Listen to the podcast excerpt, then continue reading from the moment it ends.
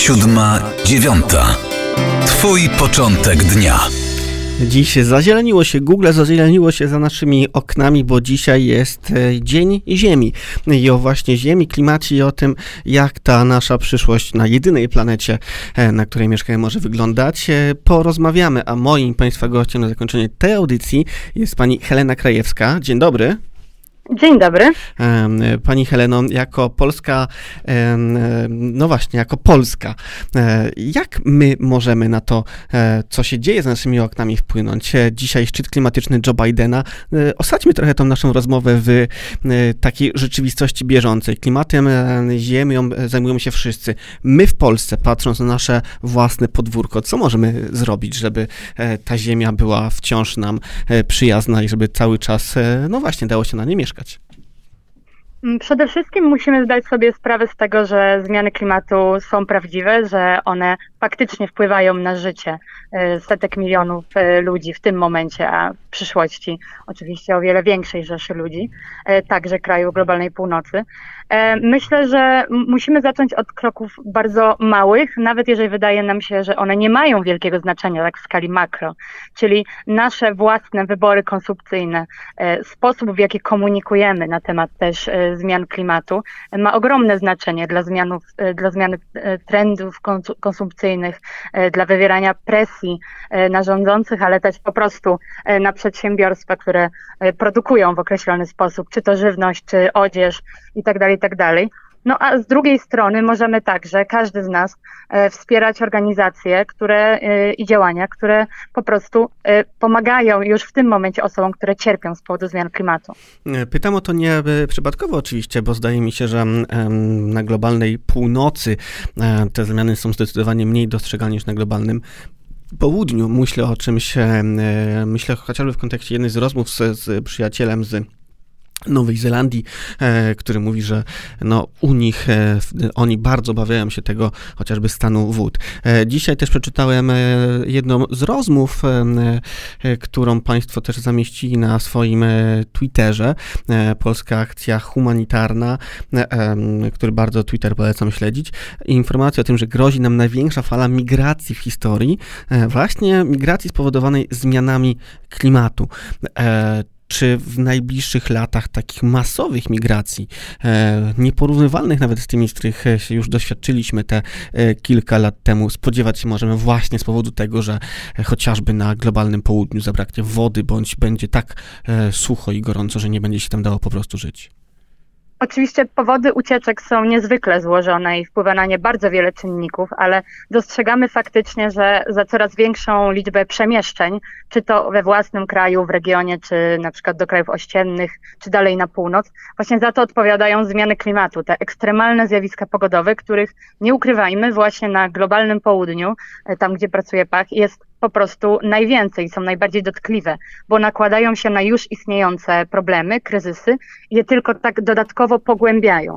Czyli faktycznie ta liczba, jeżeli mówimy o e, jednym miliardzie osób, które do 2050 roku po prostu znajdzie się w takiej sytuacji, że będą mieszkać w kraju, który nie jest przygotowany na y, starcie się z tymi konsekwencjami klimatycznymi, to to nie są tylko mm, jakieś szacunki, takie ostrożne prognozy, tylko to jest bardzo realna kwestia i musimy się na nią przygotować. Hmm, faktycznie zdaje się, że ta świadomość zmian klimatycznych, zwłaszcza w młodym pokoleniu, jest dużo większa niż w poprzednich pokoleniach. Jednocześnie na, naszych, na naszej antenie e, bardzo często mówimy o klimacie, o tym, że trzeba e, w jakiś sposób podejmować działania proklimatyczne, to znaczy podejmować działania służące temu, żeby tą przyszłość naszej planety zabezpieczyć dla przyszłych pokoleń, ale e, dzisiaj jest Dzień Ziemi, to jest taki, zdaje się, wyjątkowy dzień e, dzisiaj wokół tego, że należy pomagać osobom cierpiącym z powodu zmian klimatu. Powiedziała pani, e, rozmawiam z panią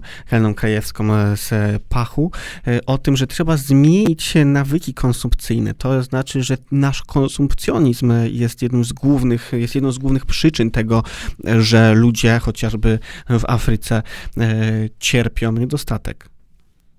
Tak, niestety e, trzeba powiedzieć wprost, że za nasze wybory, e, te obecne i te przeszłe, e, płaci w tym momencie ogromna rzesza ludzi, która mieszka na południe zazwyczaj od nas.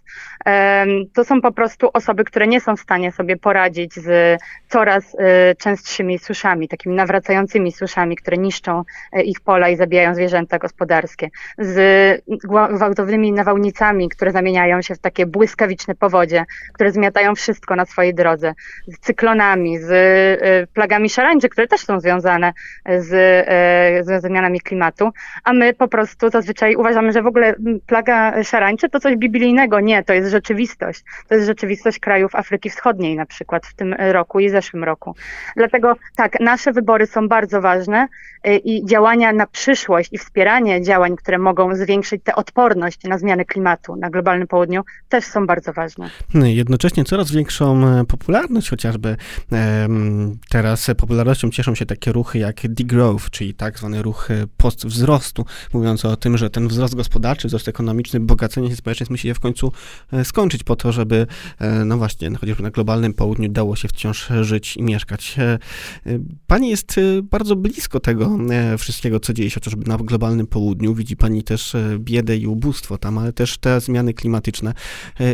Czy ma pani wciąż nadzieję na to, że faktycznie te zmiany klimatyczne jesteśmy w stanie powstrzymać na tyle, żeby e, to wszystko nie skończyło się jakąś jedną wielką globalną tragedią? W tym momencie widzimy, że faktycznie zmiany klimatu niezwykle przyspieszają. E, ich skutki są coraz bardziej widoczne. Nawet jeżeli my ich nie dostrzegamy, to zapewniam, że właśnie w Somalii czy Sudanie Południowym, albo Iraku czy Jemenie widać je doskonale, jak na dłoni. Mm, nadzieja zawsze jest. Należy prowadzić takie działania, działania rozwojowe, działania długofalowe, które mogą w jakiś sposób zwiększyć tę odporność, o której wspominałam, ludności na już następujące zmiany klimatu, czyli na przykład y, na to, żeby rolnictwo było przygotowane na y, nagłe susze albo nagłe powodzie, albo na przykład na to, żeby rzeki, brzegi rzek były umocnione, albo żeby zwiększyć dostęp do tej świeżej, czystej, bezpiecznej wody w krajach, w których ta woda tak naprawdę jest, tylko bardzo głęboko, czyli należy ją wydobyć. Więc jest wiele działań, które mogą w jakiś sposób zwiększyć, zwiększyć odporność i zwiększyć szanse na przetrwanie w krajach, gdzie, tak jak Pan już mówi, tak naprawdę powoli przestaje się móc żyć. Mhm. Moglibyśmy pewnie rozmawiać jeszcze długo e, na ten temat, natomiast musimy już e, kończyć, bo nasza audycja dobiega końca. Ja bardzo dziękuję za tą e, rozmowę. Pani Helena Krajewska z Polskiej Akcji Humanitarnej była moim i Państwa gościem, a więcej informacji na temat tego, jak można się zaangażować, jak można pomagać, jak można działać proaktywnie, aby ten klimat chronić, znajdziecie Państwo na stronie www.pach.org.pl. Bardzo dziękuję za rozmowę. Dziękuję serdecznie. Siódma dziewiąta. To był Twój początek dnia.